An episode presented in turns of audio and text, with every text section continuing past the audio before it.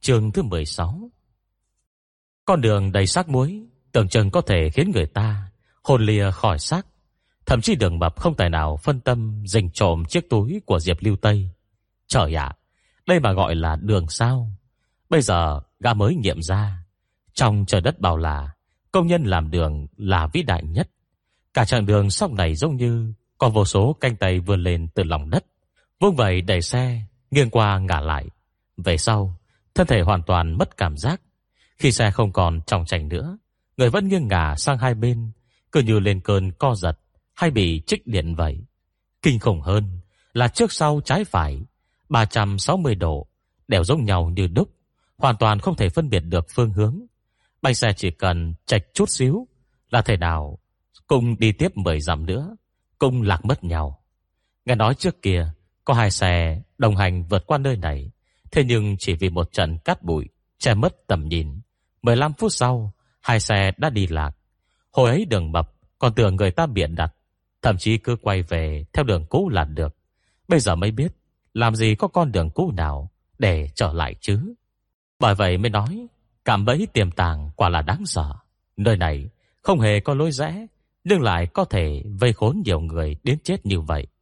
Ôi, cái mê cung lớn nhất thế giới này, Lòng bàn tay đường mập Đấm mồ hôi, Mặt không dám chấp dõi theo xe của Dương Đông. Gác càng ngày càng tuyệt vọng, Tốc độ còn chưa đến 7 km trên giờ. Diệp Liêu Tây cũng bị sóc này đến quay cuồng Dạ dày cuộn trào như rời sông lấp biển. Cảm thấy bất cứ lúc nào Cũng có thể tôn thốc nồn tháo, Bèn vội vàng gõ vào khoang xe. Dừng lại Dừng lại đi, Cậu lái xe còn chậm hơn cả tôi đi bộ đấy. Tôi cần được hít thở không khí xuống đi bộ theo xe chốc lát đã. Đường mầm rất muốn được xuống đi bộ như cô Đường gà đi nốt. Thì lấy ai lái xe đây? Sương Đông hơi chần chừ với quyết định của mình. Thật ra có rất ít người chọn đi con đường này, Bởi vì vẫn có một con đường khác, Qua bãi muối kiềm. Mặc dù phải đi xa hơn Đường dễ chạy hơn một chút. Mục đích của anh là đi được ngắn, Tắt ngang qua vào thị trấn Lóp Nu. Phân nửa kết cấu của xe anh đã được cải tiến để chạy trong địa hình khắc nghiệt này. Cho nên cả quãng đường Đi khá dễ dàng. Nào ngờ xe đường mập lại như rùa bò. Có lẽ đây là xe thuê, Nên các sợ làm hỏng phải đền tiền, Không dám chạy ẩu. Tuy nhiên, nếu tình trạng này cứ kéo dài, Thì hành trình của anh Sẽ bị chậm trễ vì đường mập mất. Bây giờ anh nên tiếp tục tiến về phía trước, Hay chạy theo đường vòng đây? Anh quan sát bên ngoài qua kính chiếu hậu. Ờ Sao lại có người đi bộ Trên xác muối thế kia? Sương Đông lập tức dừng xe, Mở hé cửa, Vươn người ra sau, Quát lên. Diệp Lưu Tây, Đừng đi trên xác muối. Xung quanh trống trải, Giọng anh lập tức tan biến trong khoảng không. Diệp Lưu Tây chỉ nghe được loáng thoáng, Vừa ngẩng đầu thấy anh đang xua tay, Thì tiếng nứt giòn giã của xác muối Đã vang lên dưới chân. Cô không kịp phản ứng, lảo đảo trượt chân về phía sau. Lập tức bị một miếng sắc muối mỏng Sắc lẻm bên cạnh, Cứa qua mắt cát chân. Còn chưa cảm nhận được cơn đau, Thì máu đã chảy ra. Diệp Lưu Tây suýt xoa ngồi xuống. Ôi trời ơi! Không ngờ kẻ đầu tiên đổ máu ở Lop Nu Lại là cô. Cô còn tưởng rằng, Cho dù có người chết, Thì đầu tiên vẫn phải là đường mập. Sương Đông tiếp theo, Còn cô chỉ là việc phụ trách than khóc Cho hai người họ thôi. Sương Đông thấy người cô trao đảo. Cô biết đã xảy ra chuyện. Lúc xuống xe tiện tay, Cầm lấy một cuộn băng gạc dày. Xài bước thoăn thoát Đường mập cũng đã dừng xe cách đó không xa. Đi bộ trên xác muối rất khó. Người bộ hành chuyên nghiệp, Từng đánh giá độ khó của việc này. Còn hơn hẳn đi trên tuyến đường C, Vần qua phía bắc, Dãy núi Thiên Sơn, Vốn được cho là nguy hiểm nhất. Lý do thứ nhất là vì địa hình ở đây mấp mô lên xuống. Chỉ cần bất cẩn sẽ bị trượt chân. Thứ hai là, Tinh thể xác muối tuy cứng rắn, Nhưng trải qua sự bào mòn của thời gian, Chẳng thể xác định được Khi nào đột nhiên nứt vỡ, Khiến người ta hụt chân. Thứ ba, xác muối không những sắc bén, Mà còn trộn lẫn nhiều nguyên tố. Nếu bị cắt vào da thịt, Thì vết thương rất lâu lành. Nói cách khác, là nguy hiểm hơn bị dao cắt. Sương đông len lỏi trong những khe hẹp. Giữa từng lớp sắc muối nhô cao, Người trong nghề trên lối đi này nhỏ hẹp, Chỉ đủ cho cá lội, Nên đặt tên cho nó là Đường cá lội. Và đến bên cạnh đã nghe thấy Diệp Lưu Tây suýt xoa vì đau. Cô ấn khăn giấy cầm máu cho vết thương. Tấm khăn bị thấm ướt, Dựa ke tay dì ra dòng máu, Nhỏ từng giọt xuống mặt đất, Trông cực kỳ thê thảm. Sơn long vội ngồi xổm xuống, Gạt tay cô ra, Đâm băng gạt lên vết thương rồi hỏi han. Cô có thể tự đi không? Trong lòng anh thừa biết, Cô không thể làm được. Chả qua thuận miệng hỏi thôi. Cho dù cô nhảy lò cò một chân, Cũng không thể đi trên đoạn đường thế này. Diệp Lưu Tây rứt chặt miệng vết thương, Còn bực tức trong lòng Không có chỗ chút, Đành cười gằn. Tôi còn biết bay nữa đấy, Anh muốn xem không? Vậy cô bay tôi xem đi. Hiển nhiên, Diệp Lưu Tây không thể nào bay được rồi. Sương Đông ngồi xổm xuống, Hơi cúi đầu, Đưa tay ôm chặt eo cô, Không hề nói tiếng nào. Đời cô tự hiểu, Diệp Lưu Tây thoáng do dự giây lát, Mới choàng tay qua cổ của anh, Thân thể chật hẫng, Được anh bế lên. Anh đi thật cẩn thận, Nhưng rất cố gắng gia tăng tốc độ, Thế mà vẫn có giọt máu Nhỏ xuống ngâm vào xác muối. Lông đi được một đoạn khá xa, Nơi báo động thành vũng, Vừa nãy bỗng lèo xèo sôi lên. Sơn Đông đặt Diệp Lưu Tây vào xe, Kéo tất cô xuống, Lấy bồng thấm cồn y tế, Khởi trùng vết thương cho cô. Miệng vết thương bị sắc muối cắt không đều, Xung quanh còn dính cắt bụi. Không xử lý tốt, xe rất phiền phức. Dĩ nhiên về sau, Muốn lành lặn, Hẳn lại càng khó hơn. Sương Đông như mày im lặng, Vẻ mặt chăm chú. Diệp Lưu Tây quan sát anh chốc lát, Cảm thấy con người anh xấu xa, Nhưng khi làm việc thì rất nghiêm túc. Là người dân đoàn, Anh luôn hoàn thành nghĩa vụ của mình Một cách chu đáo và thỏa đáng, Không bao giờ lề mề. Cô thích kiểu đàn ông nghiêm túc trong công việc như vậy. Mai sau đường mập mới chạy đến, Thấy mặt ca chân cô chảy máu loang lổ, Run run giọng hỏi, Chị Tây à Chị ổn chứ? Thật ra, Ca run không phải vì choáng váng khi thấy máu, Mà là do cơn mê mẩn, xen lẫn vui sướng Và cảm xúc kích động khó tả Đang trào dâng. Gã chạy đến hỏi thăm chậm Là vì bận lục túi Diệp Lưu Tây. Bên trong nhét rất nhiều thứ Nào là sổ, bút, máy chụp ảnh bằng phim lỗi thời Và chiếc túi nhung nhỏ Hình dáng đồ vật được cất trong túi Khiến hắn gần như nín thở. Đường mập mở ra xem Một cốc khảm vàng Và cả chất ngọc mã não Với những đường vân uốn lượn Khiến mặt ga ươn ướt. Ánh mắt lòng lành hiện lên một nửa Hồng công lấp lánh tiền vàng. Diệp Lưu Tây thật sự Đang cất giữ chiếc cốc mã não đầu thú. Cảm ơn chu dịch Mà tổ tiên đã truyền lại. Cảm ơn quẻ bói mai rùa. Cảm ơn đồng xu cản long. Càng cảm ơn khiếu giác nhạy bén của gã. Cuối cùng thì kỳ ngộ Luôn yêu ái những người có sự chuẩn bị Và dũng cảm nếm trải. Chu dịch là tác phẩm kinh điển của Liên Sơn, Quy tàng, kinh dịch, Là cơ sở của khoa học dự đoán. Khoa học thông tin Ra đời từ vũ trụ quan đối lập thống nhất, Là phương pháp luận của chủ nghĩa duy vật biện chứng, Chỉ rõ quy luật và quy tắc phát triển Biến hóa của các sự vật trong vũ trụ.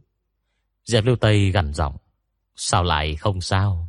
Đi cắm cây cọc ở chỗ đó cho tôi, Lần sau Quay lại tôi sẽ Xúc sạch cái đống sắc muối đấy. Trên xe sương đồng, Có cây xào và cờ vải Để làm ký hiệu phòng khi lạc đường. Đừng mập ngu ngơ định làm thật. Sư đồng cảnh báo gã. Về xe mình đi. Nếu cậu làm bị thương, Thì tự mình bỏ về đấy nhớ. Đừng mập lập tức, lùi về xe nhanh như chớp. Trên xe có người bị thương, Cần được nghỉ ngơi. Mà chạy trên đống xác muối, Phải chịu sóc này liên hồi. Thế nên Sương Đông quyết định đi đường khác. Anh dùng GPS định vị, Tìm được điểm rẽ cua Mình đã chạy qua. Từ từ rời khỏi vùng xác muối. Vòng qua khu vực bãi muối kiểm Trên con đường mới Xác muối gập gành ít hơn Lái được một hồi liền gặp các gia đang diện tích nhỏ Nằm rải rác ở xa Đứng trơ trọi hoặc hai, ba gò vây quanh nhau. Nhưng gia đàng này không tụ thành quần thể, được trông khá dê dận. Hơn nữa khi hoàng hôn dần xuống, nhìn từ đằng xa, nó giống như đầu người nhô ra khỏi mặt đất, đôi khi lại tựa quái thú đang tranh mồi. Đừng nói là đường mập, cứ trông trông lại kêu sợ qua bộ đàm. Ngay cả Diệp Lưu Tây không thấy sờn da gà. Chỉ Dương Sương Đông luôn trầm mặc bởi vì anh đã quen với cảnh này rồi. Tối này vẫn phải dựng trại ngoài trời. Sương Đông cho hai chiếc xe, đỗ bên khối nhà đàng to lớn, tạo thành hình tam giác kín để chắn gió. Ba chiếc lều được dựng áp sát vào ba cạnh tam giác. Họ đốt lửa ở khoảng đất trống chính giữa. Buổi tối vẫn chỉ là lương khô, nấu thêm nồi canh cổ cải, cho nấm hương và vài sợi miến. Tuy đạm bạc nhưng cũng tạm coi là khá khẩm ở nơi này rồi. Tối qua, Diệp Liêu Tây ngủ không ngon, ăn xong liền chui vào lều, sai đường mập, mang túi của tôi đến đây. Đường mập cố tỏ vẻ tươi cười, nhưng trong lòng hậm hực không thôi. Ngoài việc ngoan ngoãn đưa túi cho cô, thì chẳng thể làm gì khác. Gã từng nghĩ ra vô vàn phương án, song đều không thể thực thi. Nếu nơi này là thành phố thì tốt rồi. Gã cứ trộm đồ, rồi chen vào dòng người đông đúc là xong. Gà chấp nhận bỏ lại cửa hàng, chẳng đáng mấy đồng ở con ngõ kia. Chờ sau khi bán được món hàng, xe phẫu thuật thẩm mỹ, mai danh ẩn tích, sống cuộc đời giàu sang. Thế nhưng chốn này là lóp nu, không có xương đồng dẫn dắt, gà chẳng biết đi đâu về đâu. Là như không thoát ra được, thì sẽ có thêm một cái xác khô bầu bàn với sa mạc này. Vì thế gã chỉ có an phận chờ thời cơ. Cộc ma não đầu thú ở ngay tầm với. Thấy được sợ được, lại không chiếm đoạt được. Phải nói, cô biết trong lòng gã, bức xúc nhường nào. Giờ lưu tây cầm túi, lấy túi nhung đựng cốc ma não đầu thú ra, nhét vào túi ngủ ngay trước mặt đường mập. Sau đó, thư thái nằm xuống đờm mầm xót lòng xót giả, không sao tàn nổi. Cô còn biết nhé, vào tôi ngủ nữa à? Tính cảnh giác cao thật đấy.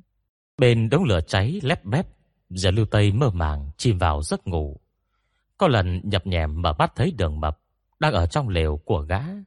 Chán ngán chơi game trên điện thoại. Còn Sương Đông thì cắm cúi sỏ dây vào đầu. Mình và tay chân của con rối bóng. Mấy tấm da trầu màu sắc sặc sỡ kia vừa được nối dây là có thể hồi sinh sống động theo từng đốt ngón tay, đồng đưa trong ánh lửa. Đến ngày sương đông già, chắc chắn anh sẽ là lão nghệ nhân trốn dân gian cho xem. Đang ngủ thì tiếng khóa kéo đánh thức cô. Trời đã về khuya, trong không khí toàn là mùi gió cát. Cô nhào mắt nhìn ra, thấy sương đông kéo khóa lều giúp mình. Trước khi ngủ, cô vẫn để cửa lều mở rộng cho thông thoáng mắt mẻ. Đầm ẩm đã gáy khò khò, không ngờ tên ấy gầy đét như khí. Không ngờ tên ấy gầy đét như khỉ mà lại ngáy to như sấm. Thầy cô tỉnh giấc, Sương Đông khẽ giải thích. Hình như sắp có bão cát, khóa cửa lều đi.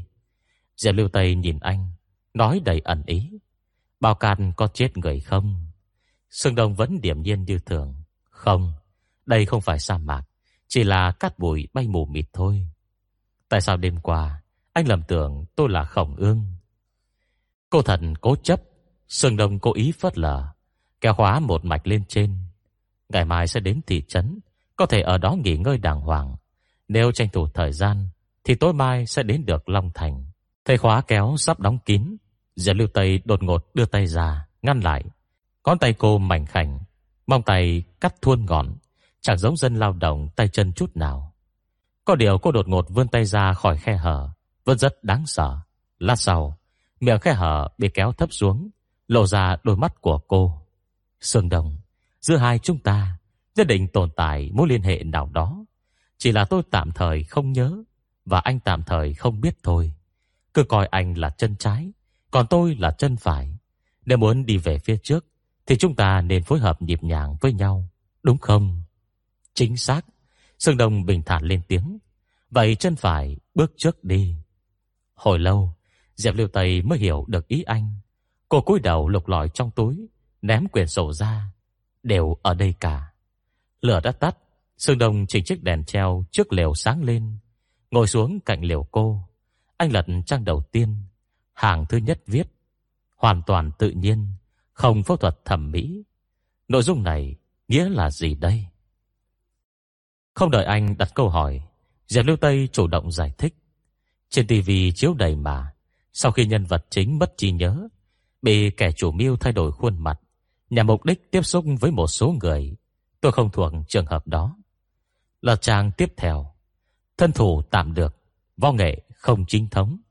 Cô lại giải thích, Thì là mấy chiêu mèo cào ấy mà Tôi tự mình xem trên mạng Không theo môn phái võ thuật nào cả Trang sau nữa Người thân vô tình hoặc đã chết Bạn bè vô nghĩa hoặc đã chết.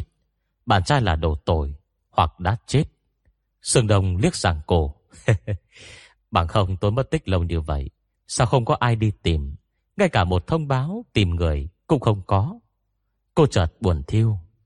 Chương thứ 17 Sương Đông lật xem từng trang.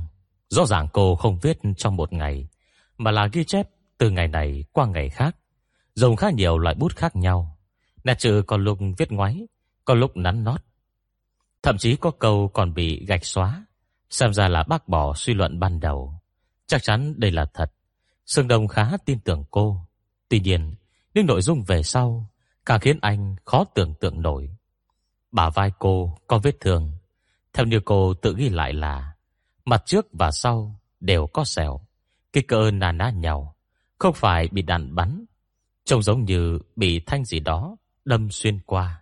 Bắp chân phải có vết sẹo, Như bị vật gì đó hôn nóng in lên. Hình cô vẽ lại, Vừa xấu, vừa vụng về. Vết sẹo tựa như mặt người hung tận Kê bên còn chút thích. Thằng khốn nào, Làm bỏng chân bà. Mày chờ đấy, mẹ kiếp. Số mày tận rồi. Sương Đông không kìm được liếc sang cô. Giọng cô lạnh lạnh. Thù án sâu nặng đến mấy, Thì cứ đánh nhau cho thỏa đi. Còn in xẻo lên người tôi làm gì? Đều hàn nghi từ đó về sau. Tôi tự ti không dám mặc quần ngắn nữa, Thì quá là sai lầm. Thật hiếm khi cô thừa nhận bản thân cô có khuyết điểm. Mặt thẩm mỹ hồi trước quá kém, Lý do là Hình xăm trên cổ tay trái Xấu tệ hại. Sơn Đông đã nhìn thấy hình xăm ấy, Cái lần đầu gặp mặt, Nó hơi giống con rắn. Nên tháng qua, Còn tưởng cô đeo lắc tay. Bây giờ quan sát kỹ mới biết, Không phải rắn mà là một hình thù Có móng vuốt chim ưng, Trên đầu tròn dẹt, Mọc một nhúm tóc, Trông rất kỳ dị. Xem hết quyển sổ, Anh tưởng chừng mình lạc vào màn sương mù. Từ đầu đến cuối, Anh tưởng tượng ra đủ các tình tiết hoang đường Chỉ có trong tiểu thuyết đương thời. Ví dụ như Mượn xác hoàn hồn, Người cổ đại sống lại, Mang trí nhớ hài kiếp sau dường như đều không phải. Chính bản thân cô cũng phủ định từng chi tiết này rồi. Sương Đông trả lại sổ cho cô. Nếu bản thân anh còn giấu giếm gì nữa, Thì cũng hơi áy náy. Anh trầm ngâm chốc lát Mới mở lời. Tôi nói nhận lầm cô với Khổng Ương, Vì nhất thời mụ mị thả thật. Dáng vóc của cô Khá giống cô ấy. Cả hai đều có thân hình mảnh mai, Chiều cao sấp xỉ. Trên đời này, Người mang dáng vẻ tương tự nhau khá là nhiều. Ngay cả người yêu cũng phải quan sát tỉ mỉ Mới phân biệt được. Huông chi lúc đó Vừa là buổi tối, Vừa đứng cách xa. Hơn nữa anh mới chỉ nhìn thoáng qua thôi. Diệp Lưu Tây chờ câu kế tiếp của anh. Nếu khi bóng dáng tương tự khổng ương xuất hiện, Tôi thực sự không bất ngờ lắm. Sau khi xảy ra bão cát, Sương Đông được tìm thấy Và cứu hộ kịp thời. Tài xế mà anh sắp xếp đến đón Khổng Ương Nghỉ qua đêm bên khu hầm mỏ. Cách đồi đầu ngỗng 2 giờ lái xe. Nghe nói bên anh ta cũng nổi gió lớn. Tiếng gió rít gào giống như ma quỷ than khóc trong đêm. Anh tài xế lo ngày ngáy. Sáng sớm hôm sau vội vàng chạy đến đồi cát đầu ngỗng. Không gọi điện thoại vệ tinh cho dương Đông được. Trong lòng nảy sinh dự cảm chẳng lành. Vì vậy trên đường đã đi liên hệ với đội cứu hộ. Vừa đến nơi, Anh ta buồn rồn chết khiếp Với cảnh tượng trước mắt mình. Đầu ngông không thấy đầu nữa. Cả ngọn đồi gần như bị san bằng. Anh tài xế lảo đảo đi được vài bước, Thì đầu gối va phải thứ gì đó. Bởi cắt ra, liền thấy không sắt Chất hành lý trên đỉnh xe Việt giã Đã mèo mó biến dạng. Cả chiếc xe đều bị chôn vùi. Đợt cứu hộ đầu tiên Không tìm được xương đông, Phải chờ đến đợt thứ hai tăng cường lực lượng, Đồng thời mở rộng phạm vi dò tìm. Mới phát hiện anh trong trạng thái hôn mê bất tỉnh, Nằm bên một sườn dốc Cách đồi cát đầu ngỗng. 2 km. Úp sập dưới đống cát Với cánh tay về phía trước Nếu muốn điếu kéo gì đó. Đội trưởng đội cứu hộ Cũng phải công nhận đây là một kỳ tích. Dưới cơn bao cát lớn hoành hành Ngay cả chiếc xe nặng cả tấn Còn bị thổi bay lăn lóc Không tìm được. Toàn bộ khu vực dựng trại Đều bị chôn vùi. Về phần người, có thể cứu được một người còn sống, quả là hiếm hoi. Thậm chí sau khi anh tỉnh lại, mọi người đều thẳng thắn báo rằng người anh em mà của cậu do ông trời ban cho, cậu còn sống là nhờ tổ tiên giải công tích đức đấy. Bên giường bệnh, nhân viên điều tra hỏi anh tình hình cặn kẽ, nhất là trước khi ngất đi đã xảy ra chuyện gì. Anh khai báo, lọ gió đột ngột va vào nhau kịch liệt, đầu ngỗng làm mốc bị quật gãy. Khi ấy tôi định kéo Khổng Ương chạy về phía xe. Lều bạt quá nhẹ, bất ngờ chỉ có thể trông cậy vào xe thôi. nước anh vừa chạy được hai bước, đã thấy đồi cát dưới lên một ngọn sóng lớn. Chỉ trong chớp mắt, một chiếc xe đã biến thành món đồ chơi lộn nhào ngay trước mặt anh. Từ thẹn của các thành viên trong đoàn bị cát nuốt chừng. Tiếp theo, anh không còn nhớ gì nữa. Anh không kiềm chế được cảm xúc. Trong lúc kể lại, hai tay run rẩy không thôi. Nhân viên điều tra thở dài. Hiện tại tâm trạng của cậu vẫn chưa ổn định. Nghỉ ngơi trước đi. Trước mặt chúng tôi vẫn chưa từ bỏ việc tìm kiếm nạn nhân. Thật ra mọi người thừa biết, sa mạc thiếu nước, nắng gắt, nhiệt độ ngày và đêm chênh lệch cực lớn. Hai ngày đầu không tìm thấy người sống, tức là không thể nào tìm ra được nữa. Tối đó, Sương Đông choàng tỉnh giữa đêm, trong phòng bệnh yên lặng như tờ, rèm cửa sổ mở hé, vầng trăng dịu dịu treo ở giữa trời cao. Anh chợt nhớ đến một cảnh tượng. Trong đêm khuya, sau khi bão cát đã lắng xuống và trước khi đội cứu hộ đến, anh từng mơ màng mở mắt ra, trông thấy vài bóng người là mờ đứng trên đồi cao. Trong lòng anh có dự cảm mơ hồ, đó là người của nhóm mình, là Khổng Ương. Họ chết rồi, phải rời khỏi đây. Sương Đông mấp máy môi, đưa tay với, yêu ơn dù gì. Khổng Ương. Khổng Ương quay đầu lại, mi mắt anh nặng như chỉ, cảnh tượng trước mắt dần dần nhoèn nhoẹt, mắt anh từ từ khép lại cho đến khi chỉ còn một màu đen tuyền tĩnh mịch. Bao sắp tới rồi, cát đá bay tư tán vào thân xe thành tiếng lộp bộp. Căn lều không người của xương đông căng phòng, giống như con diều no gió, cố gắng bay cao, nhưng bị cọc buộc dây thừng giữ chặt, không cất mình lên được. Diệp Lưu Tây hỏi anh, anh không kể chuyện này với nhân viên điều tra sao? Nói thế nào đây? Đến chính tôi còn không phân biệt được rốt cuộc là mơ hay là thật kia mà. Nói thần bí một chút thì đó có thể là cảm ứng tâm linh giữa làn danh sống chết của hai con người vô cùng thân thiết. Khi ấy Khổng Ương đang chào từ biệt anh, Sương Đồng keo kín cờ lều giúp Diệp Lưu Tây ngủ sớm đi. Anh tắt hết đèn, nằm trong chiếc lều đơn chật hẹp. Đội cứu hộ không tìm được thi thể Khổng Ương và những thành viên khác, cũng vì vậy mà anh ôm ấp một tia hy vọng hoang đường. Có lẽ đêm đó, họ thực sự đã vùng khỏi mặt đất, du sạch cát trên người, cùng nhau rời đi rồi. Tuy nhiên khi tỉnh táo nghĩ lại, anh cũng biết trường hợp này không thể nào xảy ra. Khổng ương yếu ớt là thế, hoàn toàn không chịu được điều kiện khắc nghiệt trong sa mạc. Hơn nữa, trong đội còn có người mới được làm cha. Nếu tất cả còn sống, thì sao không trở về chứ? Trước khi đến nương tựa cậu Đinh Châu, anh một mình lái xe vào sa mạc lần nữa. Đến ngôi làng sắp bị bỏ hoang, nằm sâu trong lòng sa mạc. Hỏi thăm những người bản địa mấy đời sống ở đó về truyền thuyết bão cát. Lẽ nào, những người chết trong sa mạc đều im hơi lặng tiếng biến mất dậy sao? ai không hiểu mình mong đợi điều gì. Phải chăng anh đang chờ một đêm trăng sáng, khi dừng xe lại, sẽ thấy được khổng ương, với ánh mắt buồn thương, ngồi trên sườn đồi cát không xa. Dù rằng anh không thể đến gần cô, dù rằng cô chỉ là một hồn ma vất vưởng. Thế nhưng mong đợi vẫn chỉ là mong đợi. Nhưng tay tài xế, dân chăn lạt đà và cả những người thợ săn luôn kiêu nhẫn miêu tả cho anh về sự đáng sợ của sa mạc. Ví dụ như hết một trận bão cát quét qua, sẽ bắt gặp mấy cái xác khô đã chết từ năm nào bị gió quật lên, rồi còn cả từ trường bí ẩn tồn tại ở nơi này, khiến máy móc tiền tiến cơ nào cũng ngừng hoạt động. Có lần, ở bên cạnh thôn nhất gia, có một bà lão đang giặt quần áo bằng nước nhiễm phèn, luôn miệng kể về Ngọc Môn Quan với chất giọng trọ trẻ. Bà của ta kể, có một cái thành khổng lồ tên là Ngọc Môn Quan bị gió thổi biến mất rồi. Nhưng bao nhiêu năm qua, từ hồi xưa lắc xưa lơ đến nay, Ngọc Môn Quan vẫn còn tồn tại, Đến nửa đêm, do cát phần phật dữ dội, cậu phải đóng cửa kỹ, không thể đi lung tung ở chỗ hoang vắng. Cậu mà đi á, chính cậu cũng không biết sẽ lạc vào cái hang nào nữa. Nói đến đây, bà con tỏ vẻ thần bí. Chiếc miệng khô nứt mấp máy. Ngọc môn quan, còn gọi là âm quan đấy. Gió càng lúc càng lớn, Sương Đông mệt mỏi nhắm mắt lại. Cũng không biết trải qua bao lâu, tiếng gió vù vù, láng máng truyền đến tiếng súng nổ. Sương Đông bật dậy, kéo cờ lều đi ra ngoài xem. Do to cuốn cát bay tứ tán trong không trung, đôi khi sượt qua gò má đau rát. Anh quỳ gối nghiêng người, xuôi theo hướng gió, là nghe âm thanh truyền đến. Dệt liêu tây cũng ló ra, Sương Đông. Anh ra hiểu im lặng, nghe kỹ, loang thoáng có tiếng gió khóc gào, còn có tiếng kim loại va vào nhau loảng xoảng, như thân xe bị va đập. Sương Đông dùng mình, quay đầu lại khẽ ra lệnh cho cô, lập tức thu dọn đồ đạc.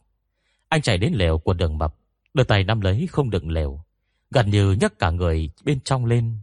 Dậy mau, xảy ra chuyện rồi. Sau vài giây yên ắng, khoa lều được kéo xuống, đường mập vội chui ra. Giữa khuya bị đánh thức, hơn nữa nghe giọng điệu gấp gáp của Sương Đông, gã càng sợ hãi hơn. Anh Đông à, có chuyện gì thế? Có thể là cướp, nhanh tay nhanh chân lên. Tiên đường mập đập cuồng loạn, lòng bàn tay ướt đẫm mồ hôi. Gã không màng, thu dọn cho gọn ghẽ. Cứ ôm hết đồ đạc nhét bừa vào xe. Khi dựng trải ít nhất phải mất nửa giờ. Thế mà trong lúc cấp bách, chỉ cần 2 phút đã dọn xong. Trần Vân run rẩy như cầy sấy. Gã cố gắng giữ bình tĩnh, quay đầu lại xem còn sót cái gì không. Đồng thời lắng nghe Sương Đông nói với Diệp Lưu Tây. Có thể là cướp, cũng có thể là trộm mộ, thuận tiện vơ vét. Cướp không đi một mình, mà có băng đảng và theo tuyến đường nhất định. Chẳng cho chúng ta chu chân nằm trong khu hoạt động của chúng rồi. Còn ở lại sẽ gặp nguy hiểm đấy. Một người trong nghề từng chia sẻ với xuân Đông, hàng năm lóp lù đều có người mất tích. Nhưng nguyên nhân xảy ra sự cố không hẳn do đồng không mông quạnh hay hoàn cảnh nguy hiểm, mà chuyện giết người dấu xác cũng có thể do con người làm ra. Lô khai thác mỏ phi pháp hoặc trộm mộ, lòng dạ ác độc sẽ để mắt đến những nhóm du lịch cá nhân nhằm vơ vét kiếm thêm. Đừng mầm nhát gan, chưa từng trải qua tình huống này. Hơn nữa, nghe do thổi qua các nhà đàng thành tiếng giết gào đầy ghê rợn, các cảm giác tim mình có thể ngừng đập bất cứ lúc nào. Anh, anh Đông ơi, chúng ta có có báo cảnh sát không? Cứ báo đi, may ra ngày mai cảnh sát mới chạy được đến nơi, mà còn chưa chắc đã tới được nữa. Đời bầm run sở nuốt khan.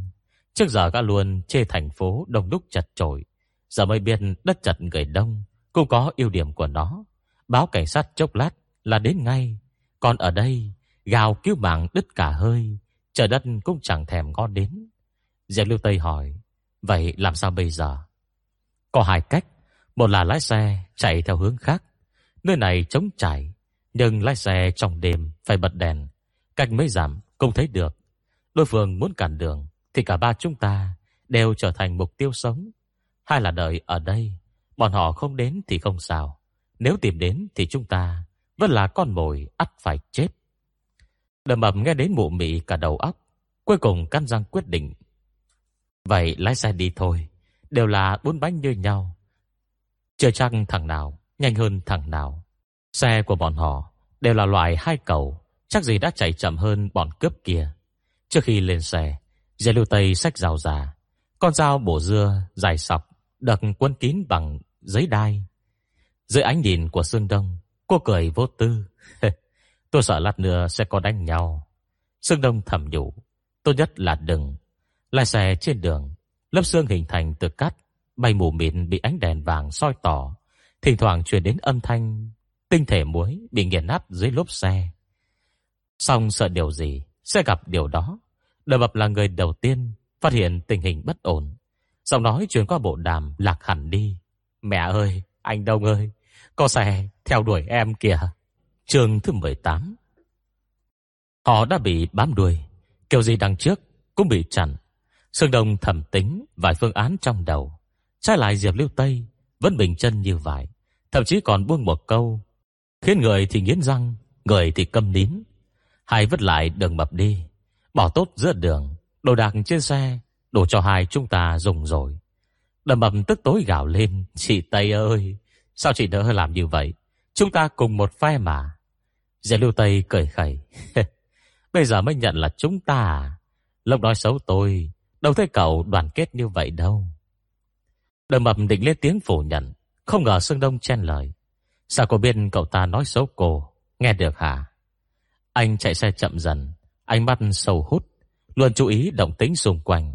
Vậy mà tâm tư châm dầu vào lửa, Không hề bị ảnh hưởng. Diệp lưu Tây thản nhiên phân tích. Nói xấu sau lưng anh được, Thì dĩ nhiên cũng nói xấu sau lưng tôi được. Tôi không cần nghe thấy. Sương Đông thán thành. Cũng đúng mà. Đường bầm suýt tức chết. Thầm mắng Sương Đông là tên trưởng đoàn khốn nạn. Lại trời Diệp Lưu Tây là loại đàn bà, Lòng già độc ác. Không ngờ bọn họ Dám có ý định bỏ rơi gã tại đây. Lòng người quá đen tối, Còn bản thân gã lại quá đơn giản. Thế nhưng gã không dám nói toạc ra.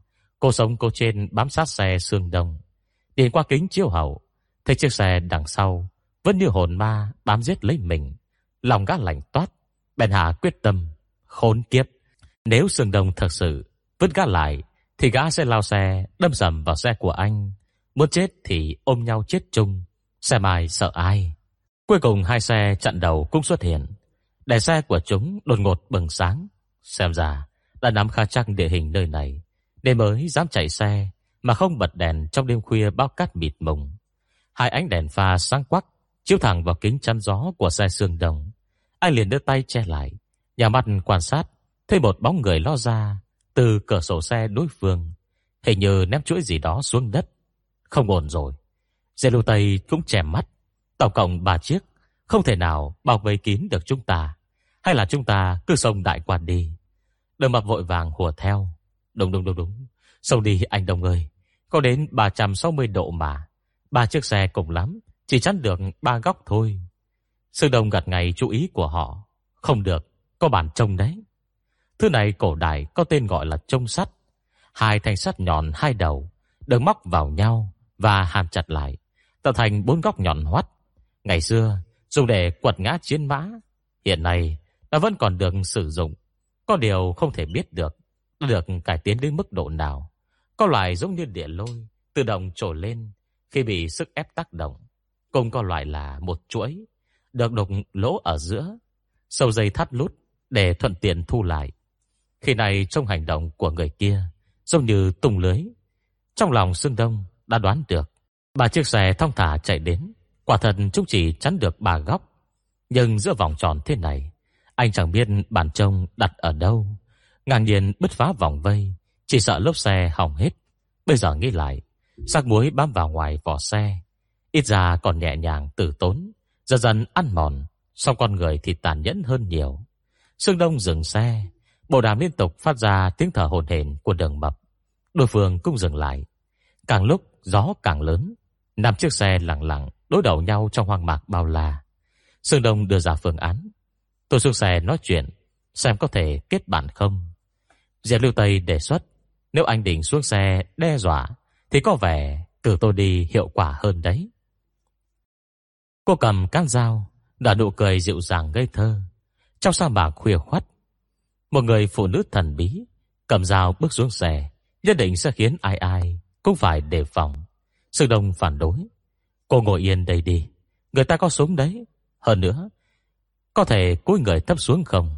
Tôi không muốn người ta biết được. Trên xe tôi có chở phụ nữ xinh đẹp. Có lẽ nghe câu này khá là bùi tai, nên Diệp Lưu Tây rất phối hợp. cúi người xuống thấp, ánh mắt ngang tầm với mép dưới của cửa kính chắn gió. Vậy anh đi đi, không được thì gọi tôi. Người phụ nữ này lấy đầu ra tự tin tràn trề thế nhỉ. Sương Đông đành mặc kệ cô. Anh cầm theo gói thuốc lá, mở cửa xe. Vừa đặt chân xuống đất, anh đặt tư khăn, giơ hai tay lên cao, tỏ ra mình không có ác ý. Sau đó lớn tiếng nói. Tôi đi được nửa đường, còn mang theo thuốc lá. Nếu không ngại kết bạn với nhau, các anh cho xin lửa nhé. Trong ba chiếc xe cản đường, xe dẫn đầu là chiếc Landwin X9. Người đàn ông ngồi ghế sau, đang soi gương xỉa răng. Nghe thấy giọng anh thì khẽ nhướng mắt. À, hiểu chuyện nhỉ. Hắn tiện tay lấy bật lửa bên cạnh, ném cho tên định xuống xe. Qua đó xem thử, nói chuyện lịch sự một chút. Sương Đông ước lượng khoảng cách đối với xe đối phương. Đến nửa đường thì dừng lại. Hồi sau, một tên gầy còm đen đúa lảo tảo đi đến từ phía đối diện. Mặt đầy nếp nhăn, trông giống dân công trường. ra súng nghiêng nghiêng bên hông. Vừa tới gần, đã vinh mặt hỏi anh. À, đến đây làm gì? Đối phương treo chiếc bộ đàm chớp nháy đèn xanh, thể hiện vẫn đang hoạt động trên cổ. Chắc là để tên cầm đầu nghe được cuộc đối thoại đây mà. Sương Đông đưa điếu thuốc qua, nhặt xác, đều vất vả kiếm sống như nhau. Có thể nương tay không? Việc tôi làm không hề cản trở con đường làm giàu của các anh. Có một số người gặp nạn mất tích ở Lop Nu. Người nhà cố chấp sẽ thuê người có chuyên môn đi tìm. Gọi theo cách thông thường là nhặt xác. Cái này quả thật chẳng ngon lành gì. Thứ nhất, nghĩa tử là nghĩa tần. Thứ hai trên xe, không có thứ gì béo bở. Nếu bọn chân lộn không phải là kẻ cực kỳ hung ác, đều sẽ nhân nhượng bỏ qua. Lát sau, bộ đàm truyền đến tiếng nói. Cho lửa đi, lấy hai chai nước là được rồi. Hai chai nước ở đây không phải là nước uống, mà là tiếng lóng, ý là lấy vài thứ có giá trị. Nếu ở chỗ khác thì sẽ nói, lấy một cân thịt, nhưng ở lóp nù, nước là quý giá nhất. Dùng câu, lấy hai chai nước, để ám chỉ cũng coi như điểm đặc sắc của vùng này. Đối phương lấy bật lửa ra, chầm điếu thuốc mà Dương Đông đang cầm, rồi nhận lấy điếu thuốc đó, đặt trên miệng mình, Âm ư ừ hỏi anh Trên xe có rượu không có mấy lon bia. Cho tôi xem. Tên kia đi đến chỗ xe ảnh giải lưu tây co giò trên ghế. Từ nãy giờ vẫn quan sát Sương Đông Và đối phương trò chuyện với nhau. Rồi còn châm thuốc hút nữa. Nhìn đốm lửa lập lòe trong gió, Cô cảm thấy bội phục anh. Một số người có thể Trong cái khó, ló cái khôn. Nhưng số khác lại bị lột sạch ngay cả quần lót Cũng chẳng còn. Giao tiếp quả nhiên là một kỹ năng cần phải học tập. Có điều dường như tình hình không mấy lạc quan. Tại sao bên kia lại đi qua đây? Đời mập cũng cuống cuồng. Chị, chị, chị, chị Tây ơi, họ định làm gì đây? Anh Đồng bán đứng chúng ta hả? Người lúc nào cũng muốn bán đứng người khác. Sẽ luôn lo lắng người khác bán đứng mình. Dạ lưu Tây cũng không hiểu chuyện này ra sao. Nên cô vẫn biết đạo lý. Phải ra tay trước mới không chế được người. Ra tay sau thì chỉ có thể bị người khống chế. Hơn nữa, bất kể thắng hay thua, phong độ vô cùng quan trọng. Không thể chờ người ta kề dao lên cổ rồi mà vẫn sợ hãi trốn trong xe đúng không? Cô hạ cửa sổ xe xuống, nằm lấy không chống lật bên trong, mở sức xoay vòng eo mảnh mai, luôn nửa người ra ngoài cửa sổ xe như một con rắn, vững vàng ngồi trên bệ cửa. Một tay vịn vào mép mui xe, hơi ngửa người về sau, mái tóc dài bị gió thổi che khuất tầm mắt. Ánh đèn dọi vào người cô, một nửa thế giới chợt lu mờ, toàn thân cô toàn lên nét ma mị. Tên kia quá bất ngờ, không kịp phản ứng, ngẩng đầu ngây dại nhìn cô. Diệp Lưu Tây vén tóc hỏi: "Thế nào rồi? Rốt cuộc có nói chuyện được không?" Tên kia quan sát cô vài giây, bỗng dừng mặt mũi tai mét như nhìn thấy ma, quay người lật đật chạy về phía chiếc xe Lenwin. Diệp lưu Tây không hiểu đầu đuôi ra sao. Sương đồng thấy tên kia chui đầu vào trong xe. Khoa tay mua chân miêu tả. Sau cùng nhận lấy một quyền gì đó. Rồi lật soàn soạt ra xem. Tiếp đó, tên cầm đầu bước xuống xe. Hắn khoảng 40 tuổi, dáng người hơi thấp, đầu tròn, mắt hẹp dài, cộng thêm cây bụng bia, trông giống hệt Phật Di Lặc phiên bản lỗi. Hắn tự giới thiệu mình tên Khôi Bát, mọi người thường gọi hắn là Bát Gia. Hắn chào hỏi họ cứ như thân quen lắm, tươi cười thân thiện, đẹp nhăn đời khóe mắt, sâu đến nỗi có thể cho cá tung tăng bơi lội. xin chào, xin chào, hân hạnh được gặp. Sương Đông còn chưa kịp đáp lời, Khôi Ban đã vòng qua anh, hân hở đi về phía Diệp Lưu Tây. Sương Đông theo đến, nghe Khôi Ban luôn miệng nhận lỗi. Thật xin lỗi, không biết là chị Tây, hòa mắt rồi, đáng đánh, thật là đáng đánh à. Hắn vừa nói, vừa tát vài cái không nặng, không nhẹ vào mặt của mình. Diệp Lưu Tây vẫn ngồi trên cửa sổ xe, cau mày. Chúng ta quen nhau sao? À, không hề. Chẳng phải đang làm quen đây sao? Chị Tây à, có việc cần làm à? Tô này gió lớn, Có muốn qua chỗ em ngồi chơi không? Diệp Lưu Tây nhìn về phía Sương Đông, anh gật đầu. Xe dài hết chỗ này đến chỗ khác.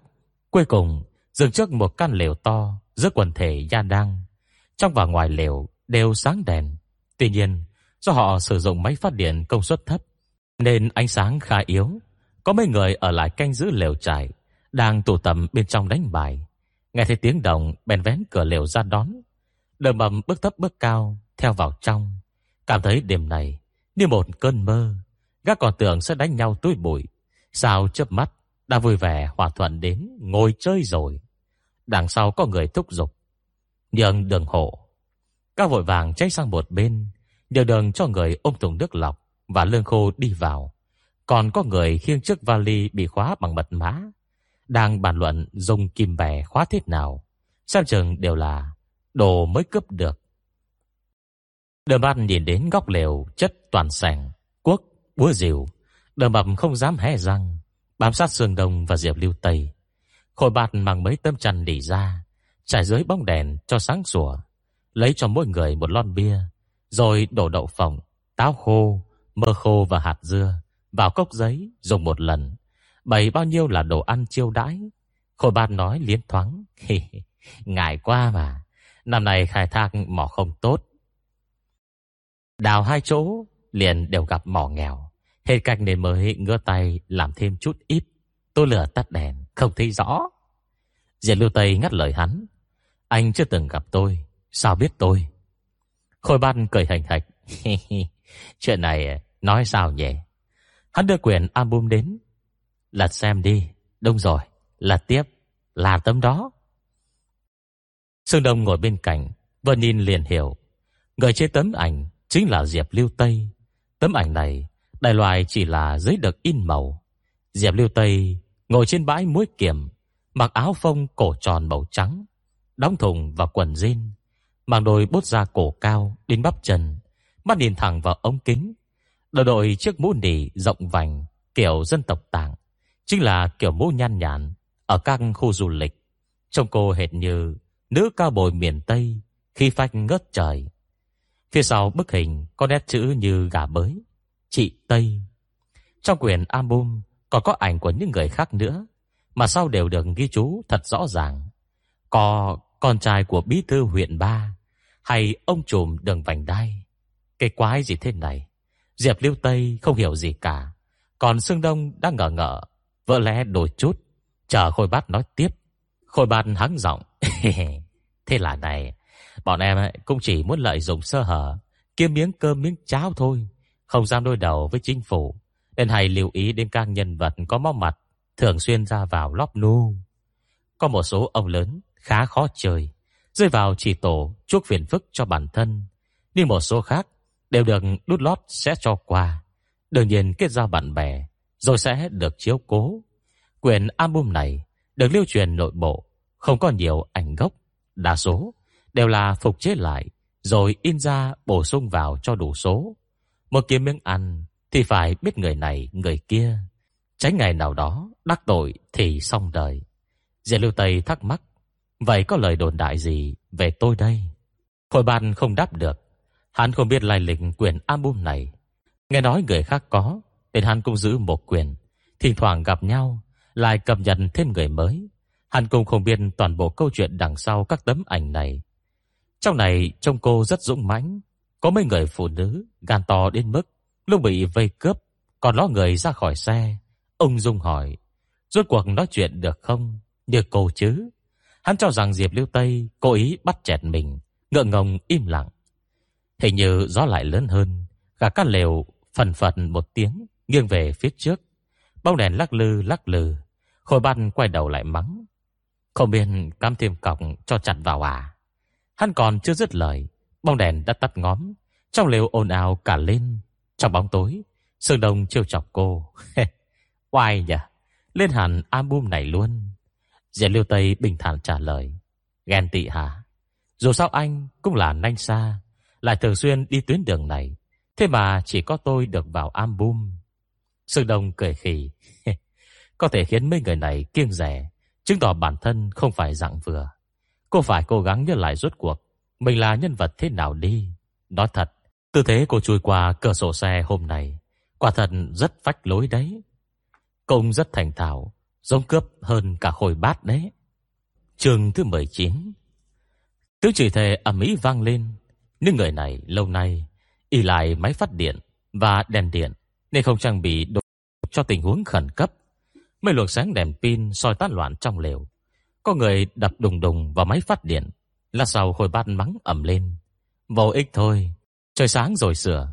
Sau đó, hắn dọi đèn pin, bước tới. Còn lâu trời mới sáng, mấy vị có vội lên đường không? Nếu không chê, thì ở lại đây nghỉ ngơi một đêm nhé. Mỗi giờ ở đây chậm hơn giờ Bắc Kinh, nên chăng phải rất lâu trời mới sáng.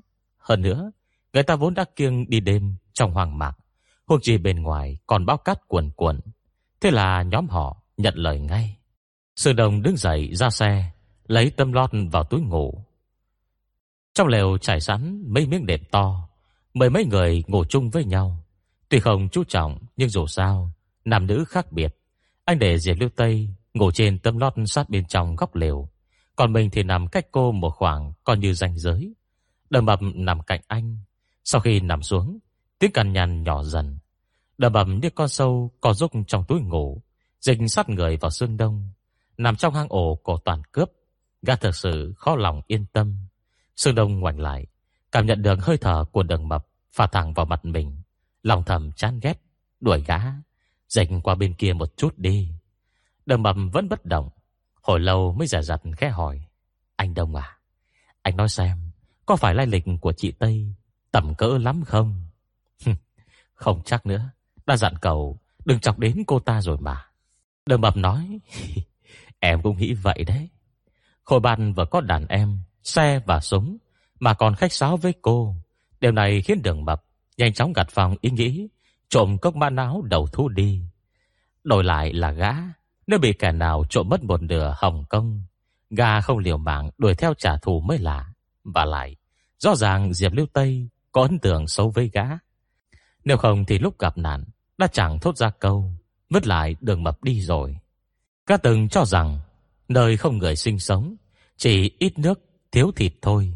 Bây giờ liên tiếp gặp chuyện mới tròn xoe mắt. Con đường phía trước, gian nan khó lường.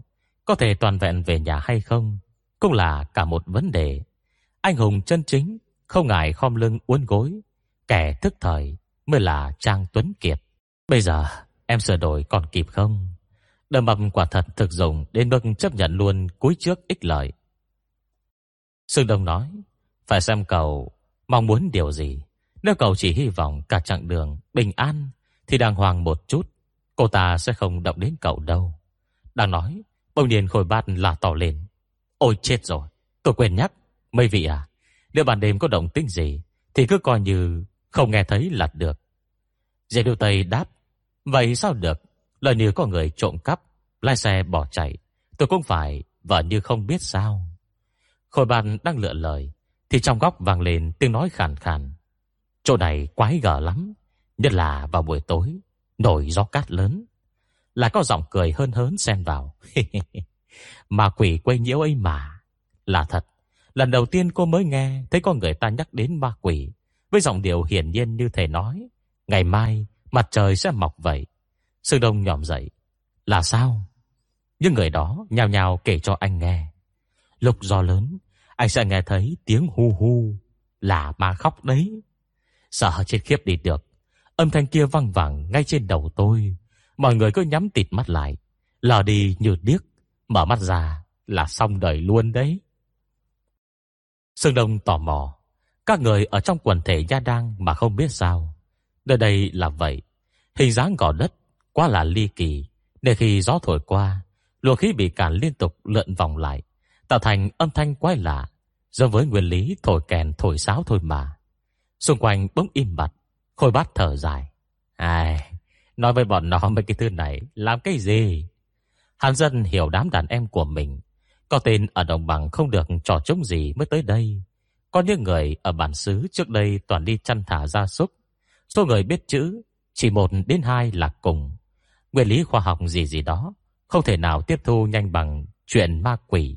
Có đôi khi, mật món đồ cũng đổ tại ma quỷ quỷ thần.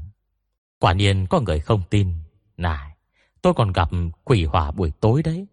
Còn có tia sáng trắng nữa. Chẳng lẽ cũng do gió thổi ư? Sơn Đông giải thích. Nơi này không giống với những chỗ khác. Trong gia đàng có hàm lượng muối rất cao. Nguyên tố vi lượng như phốt pho và kali cũng nhiều. Có đôi khi gió lớn khiến chúng tiếp xúc và sinh ra phản ứng. Đêm khuya sẽ lóe lên luồng sáng trắng liên hồi. Hiện tượng này thường thấy nhiều ở đồi Bạch Long. Diệp Lưu Tây cảm thấy anh phổ cập kiến thức khoa học chỉ tổ phí công, bèn ngăn lại. Đừng nghiêm túc quá, dù sao bọn họ cũng nghe không lọt tai đâu. Quả nhiên bọn họ thẳng thừng cười khẩy. Người giọng khàn khàn kia lạnh lùng lên tiếng. tôi không hiểu được mấy cái nguyên lý khoa học của anh. Nhưng ba đời nhà tôi đều ở sa mạc này. Không có ai lý giải giống anh cả đâu. Sư Đông cười cười. Vậy nhà anh nói thế nào? À, Gia Đang ấy, vốn là tòa thành. Người trong thành bất kính với thần linh nên bị trời phạt. Thành lũy trở nên hoang tàn. Con người đều bị chôn vùi dưới lòng đất. Trong lòng họ có oán khí nên luôn khóc than. Lúc nổi gió thì tiếng khóc sẽ được truyền đi. Ông tôi bảo đóng cửa lại, nhắm tịt mắt, chùm chăn qua đầu, ngủ một giấc sẽ ổn thôi. Anh không trêu chọc nó thì nó cũng chẳng động đến anh. Sư Đông từng nghe về những lời đồn thổi này. Có vài chuyện được trích dẫn trong sách thuộc về truyền thuyết dân gian ở địa phương. Anh không muốn chảnh cái, Nói thêm nữa, biết đầu họ sẽ mắng ẩm lên. Ai mượn mày làm nhảm, cứ nhắm tịt mắt lại là được rồi cho xem. Anh có người trong túi ngủ, nhắm mắt lại. Do lớn giết gào trong thành phố ma. Nghe quen rồi, không khác gì thôi miên. Không biết trải qua bao lâu, đang say giấc nồng, tôi ngủ cũng được ủ ấm. Anh chợt nghe thấy bên cạnh có tiếng động. Thường ngày Sương Đông không dễ giật mình tỉnh giấc như vậy. Nhưng trong mỗi chuyến hành trình, anh đều căng thẳng hơn mức bình thường, nhất là ngủ ở chỗ lạ. Cơ thể anh tự nhiên hình thành sợi dây cảm ứng những động tĩnh xung quanh. Anh khó nhọc mở mắt, thấy Diệp Lưu Tây chui ra khỏi túi ngủ, bèn lơ mơ hỏi cô làm gì vậy. Diệp Lưu Tây giật mình, nhận ra là anh lên tiếng mới thì thào. Tôi đi vệ sinh. Không nhịn nổi sao? Diệp Lưu Tây thấy anh quá thừa lời. Nếu có thể thì tôi bò dậy làm gì? Sơn Đông thở dài rụi mắt, cũng bò ra khỏi túi ngủ. Anh không nhớ câu chuyện mình nghe xảy ra từ khi nào. Có lẽ là những chuyện ngày đầu giải phóng. Có đội khảo cổ vào sa mạc. Buổi tối có một thành viên nữ nói muốn đi vệ sinh. Thế nhưng đã một đi không trở lại. Sống không thấy người, chết không thấy xác. Về sau có người suy đoán chắc cô ta cả phải hố cát trôi. Vừa ngồi xuống liền bị nuốt chừng. Có lẽ bị ám ảnh bởi sự việc này, nên người dân đoàn luôn có quy định bất thành văn. Buổi tối muốn ra ngoài đi vệ sinh, phải có người đi theo, nhất là phái nữ, không được đi một mình. Dĩ nhiên Diệp Lưu Tây không biết quy định này, thấy anh cũng đứng dậy, liền thắc mắc. Anh làm gì thế? Tôi đi cùng cô. Diệp Lưu Tây ấn bảo vai anh. không được, tôi đi vệ sinh, anh theo làm gì? Đùa, à? anh đi theo cô, thì sao cô chút bầu tâm sự được đây? Tôi sẽ đứng xa một chút.